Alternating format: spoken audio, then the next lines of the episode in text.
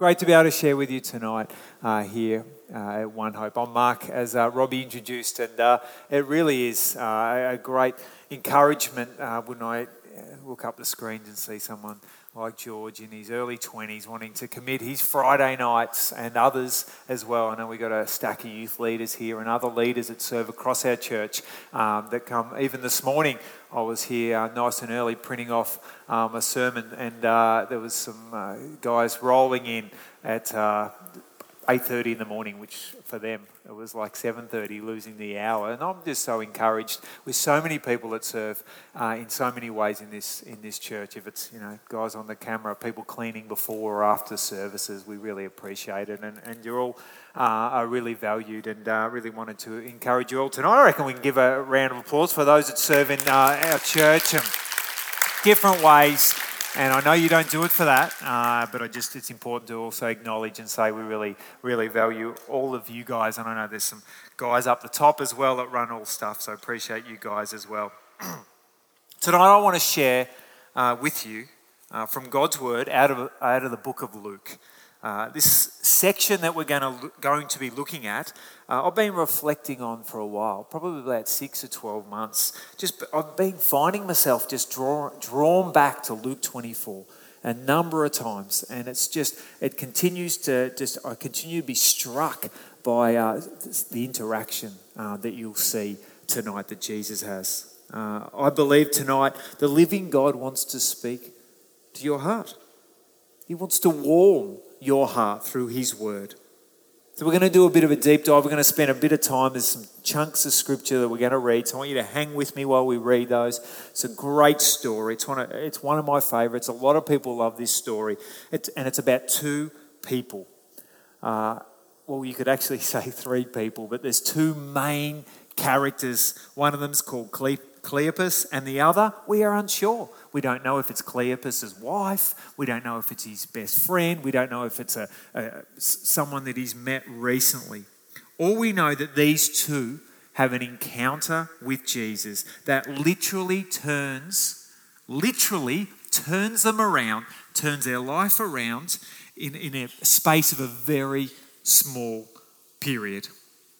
The thing is, with these two, they are well, hanging out with the remaining 11 disciples at the end of the Gospels of Luke's Gospel. But as men- and they're mentioned as the others. This reference to the others, they were still in the know. They were still privy with what was happening. So Jesus has died, and there is word that he's risen again.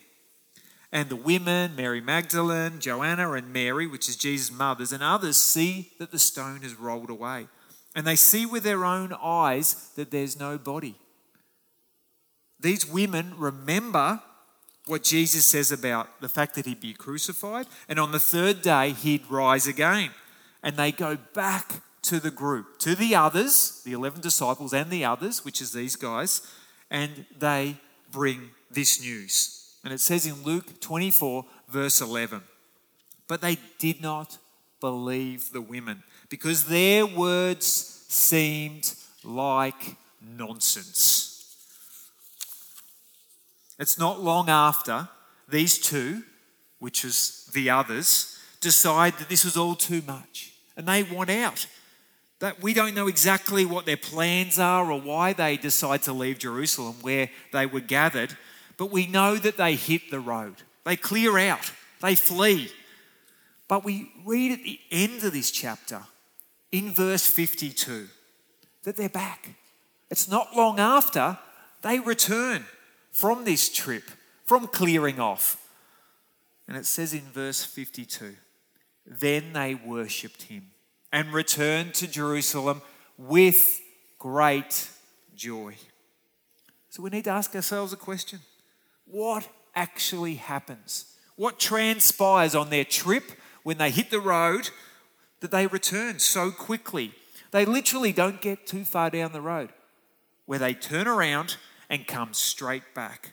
I'm intrigued. I've always been intrigued in this story of why these two so quickly change their plans. There is something profound, there is something stunning, there is something incredibly beautiful that gets in my heart, that speaks to me. And I believe that tonight will speak to you. So we're going to unpack it by going through the story, and we're going to unpack it in six different points that I'm going to, going to be speaking about. The first one is walk, second one, talk, listen, reveal, respond, and remember. So hang with me. We're going to read through the text. It's an amazing story. It's incredible. Luke 24, follow along, verse 11. Now, that same day, two of them were going to a village called Emmaus, about seven miles from Jerusalem.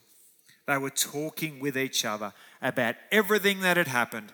As they talked and discussed these things with each other, Jesus himself came up and walked along with them. But they were kept from recognizing him. He asked them, which is Jesus, that is, What are you discussing together as you walk along? They stood still, their faces downcast. One of them, named Cleopas, asked him, Are you the only one visiting Jerusalem who does not know the things that have happened there in these days? Jesus says, What things? This walk that they, they take, this walk where they leave Jerusalem, they're discouraged. It says, they stood still, their faces downcast. There's disappointment in them, they're disillusioned. You might ask the question why did they wander off? Why did they leave their crew? Why did they leave their, their community, their, their family, the other believers? Why did they wander off from the others? The thing is, their expectations were not met. The type of leader that they hoped and wanted Jesus to be. They wanted Jesus to rescue Israel. They wanted Jesus to rescue Israel from the suffering that they were, they were, they were oppressed people. They, uh, they assumed that he would redeem and liberate them. But they didn't go to plan. Jesus dying on the cross was not what they assumed, even though we predicted, even though we spoke about it. It devastated these two and others. They were absolutely shattered. Can you relate to a time where you were disappointed, frustrated at God for something that hasn't worked out like you hoped? A plan, an idea, a dream. These guys, in their disappointment, what do they do? They wander off, they walk off, they need some space. They want to distance themselves from the risen Christ. This wasn't going to sway the fact that, that they knew he was risen. They'd heard he was risen, but that wasn't going to sway them. They wanted to create a distant, a distance from their community, from what God was doing there in Jerusalem. Who here can relate to these two? When something hasn't worked out, it might have been something unexpected that's just occurred. It's left you feeling disappointed. It might be a relationship, a friendship, something that was just has just not been worked out the way you wanted. It might be a job or a career or a position or, or a, a, a path that you felt that you were going down and it just hasn't happened. We often can bottle things up and maybe we act like we're okay. We can shut down and, and we can wander and just create this distance. Questioning God, what are you doing? Why are you doing this? Or even that question, where are you, God, in this? Where are you, God? Because you know what? If you're in this, I can't, I can't tell. These are all good questions, you know. These are actually contemplative questions. And if you were here last week, you would have heard Matt speak about this that sometimes we actually need to linger in our suffering a little bit and maybe ask these questions. Actually, open our hearts to these things to actually ask God, God, what are you doing?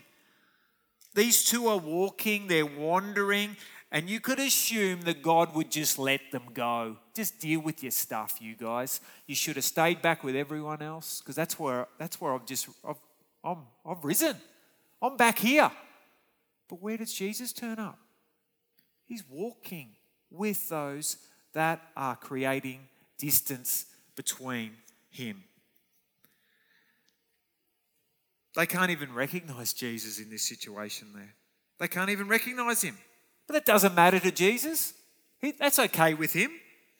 This says so much about our Jesus. So much about his willingness to walk in our mess, in our discouragement, when we're disillusioned, when we feel that we are going in the other direction. Jesus is with us, even though we regularly don't recognize him.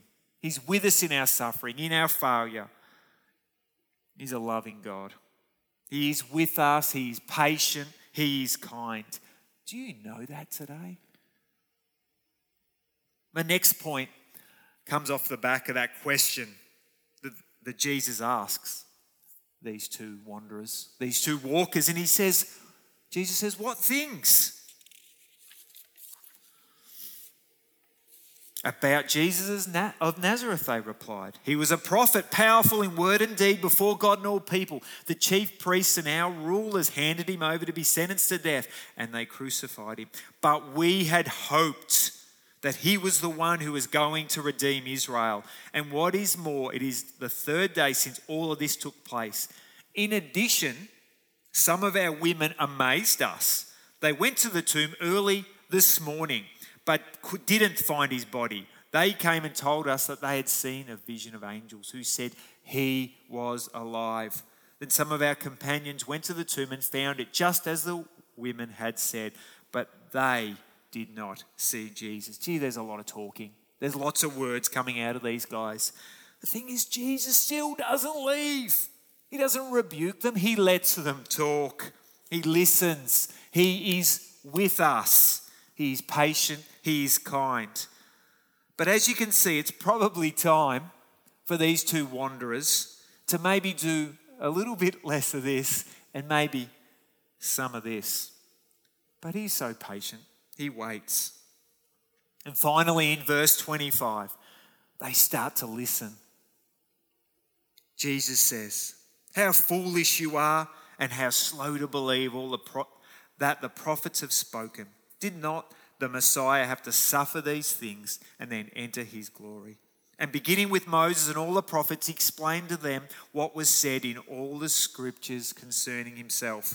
As they approached the village to which they were going, Jesus continued on as if he was going further. But they urged him strongly Stay with us, for it is nearly evening. The day is almost over. So he went in to stay with them. Have a Bible study with Jesus. That's phenomenal.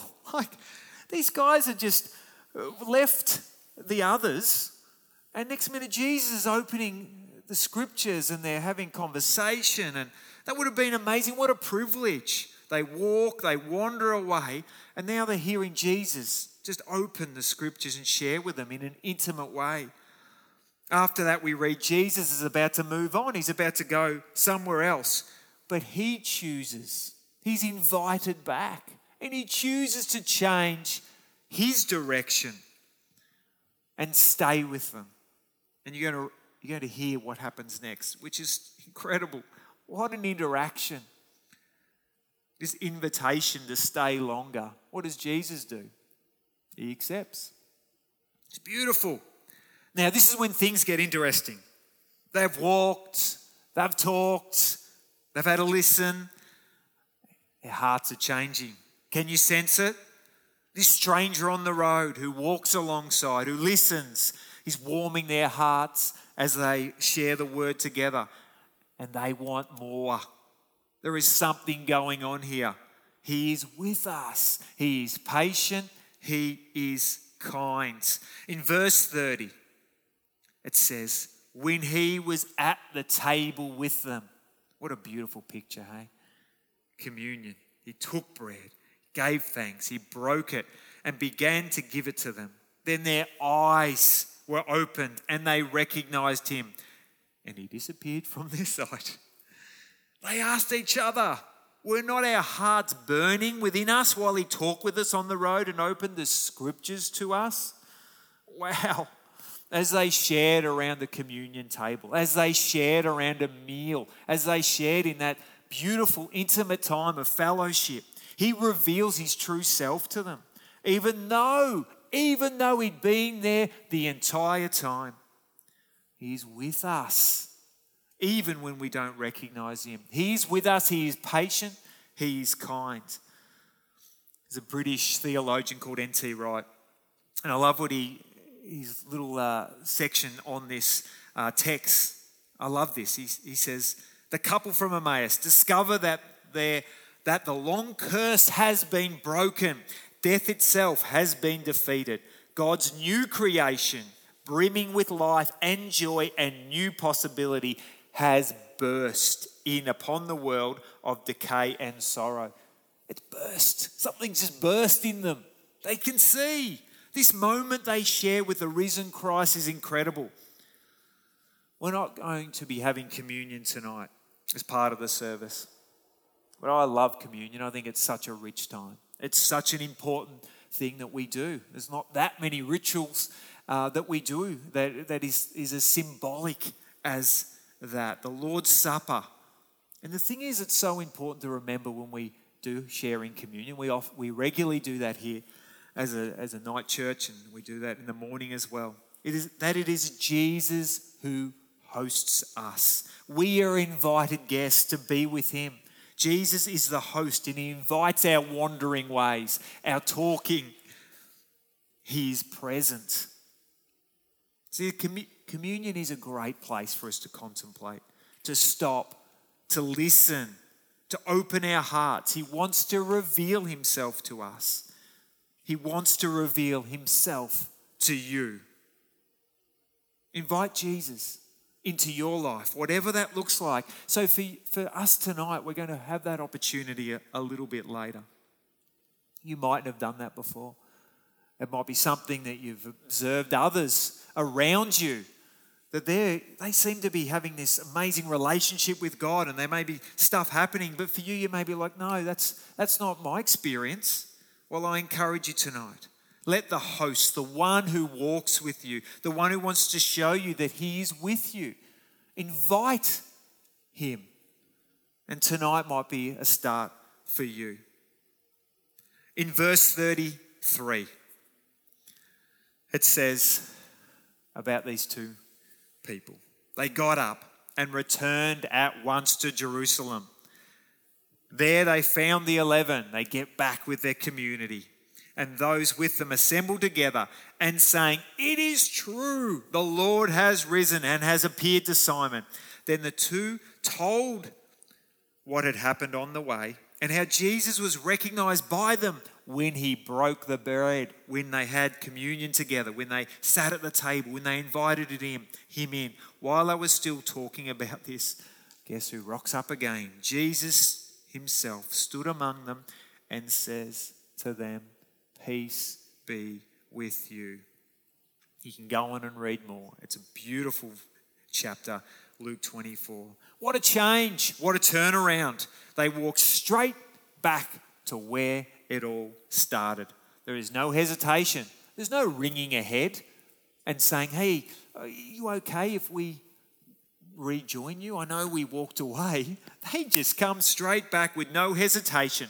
They have been with Jesus and that fear, that is gone. Their doubts, gone. They want to return. They want to talk about. They respond in faith. Their hearts are changed. Their hearts have been warm when they've experienced Jesus' intimacy.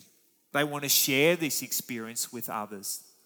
They want to share about the fact that God is with them. And that's the church. That's what we do. That's what we do even here on a Sunday night. That's why we gather, even youth, young adults, influences. We gather to remember and respond and give praise to God because we walk, we talk, we invite Jesus to reveal himself, and we respond. We give thanks. And what does response look like? Because you know what? Sometimes this is the hardest thing because we, like we learned last week, in our fast paced world, we can just move on so quickly and we forget what happened yesterday so quickly. In Luke 24, I talked about it earlier in verse 52.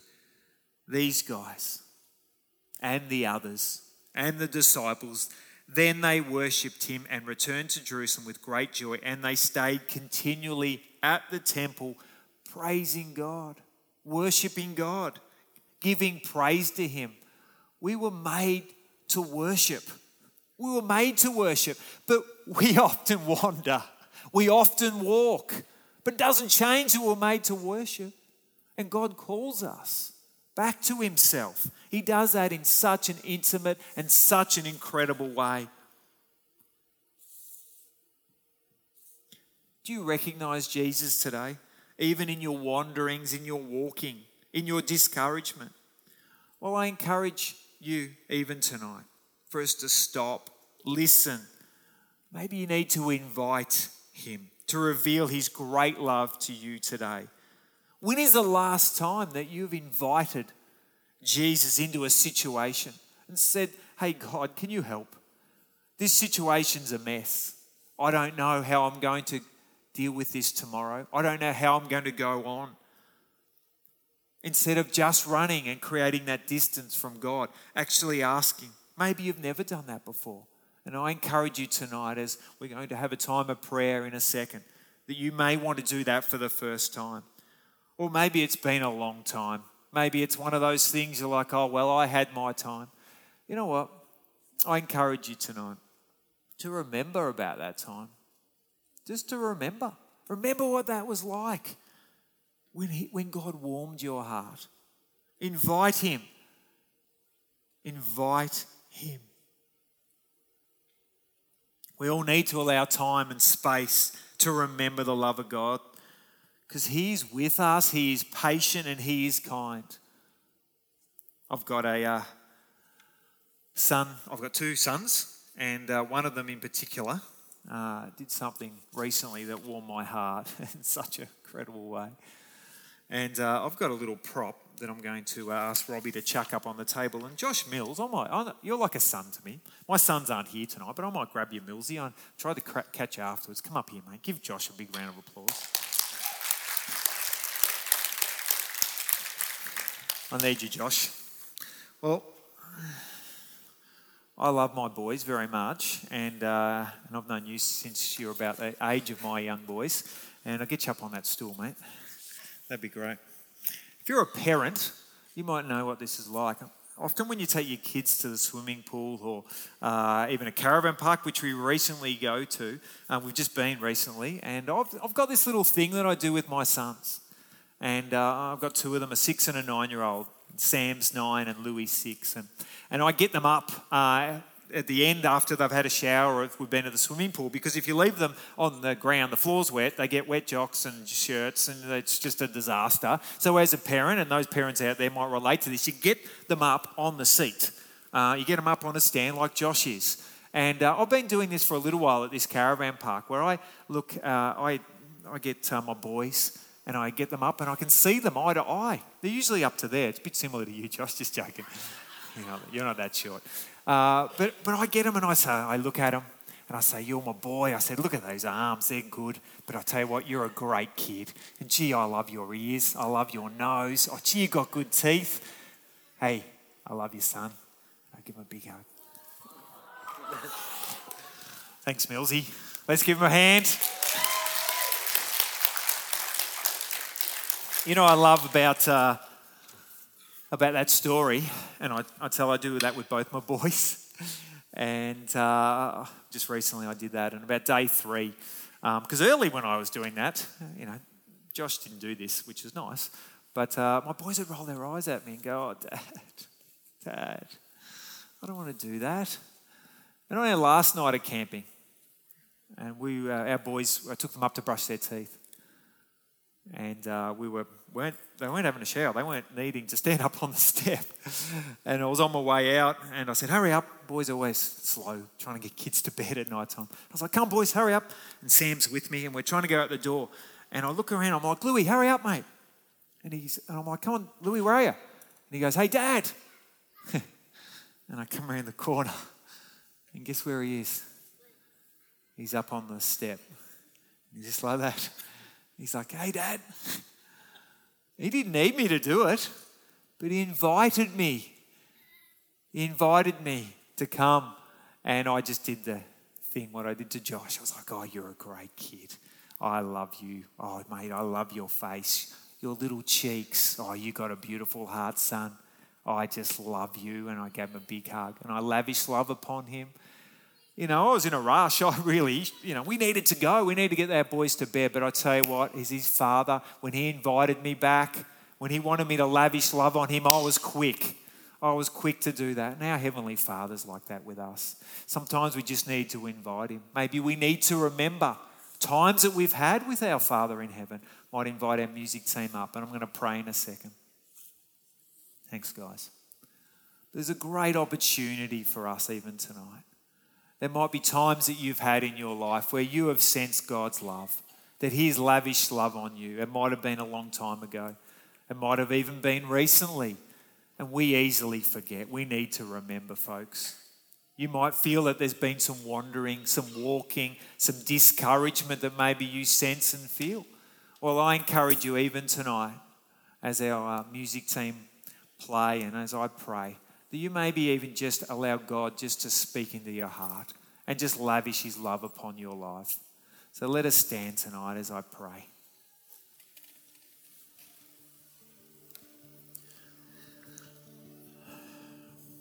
Our Father God, we just come before you. And Lord, those times that we just wander from you, where we just feel so discouraged, maybe our heart is broken, maybe we just feel just disillusioned with whatever's going on in our lives. But Lord, you are with us. And Lord, when we invite you, when we just stop and, and just even in these moments, God, we just sense that you are here. Just as that, that invitation to be at the table. We read that in the story of the two uh, who turned their lives around at Emmaus. Lord, you want us to turn our lives around, and you do that in such a beautiful, gentle, loving way. You are with us, Jesus. And tonight I pray for those that are here that really have a sense of God that you are distant, that there is a, just a gap, that, that intimacy, that closeness, they don't feel. And Lord, right now, I just pray that you just lavish your love, that you just pour your love upon your children.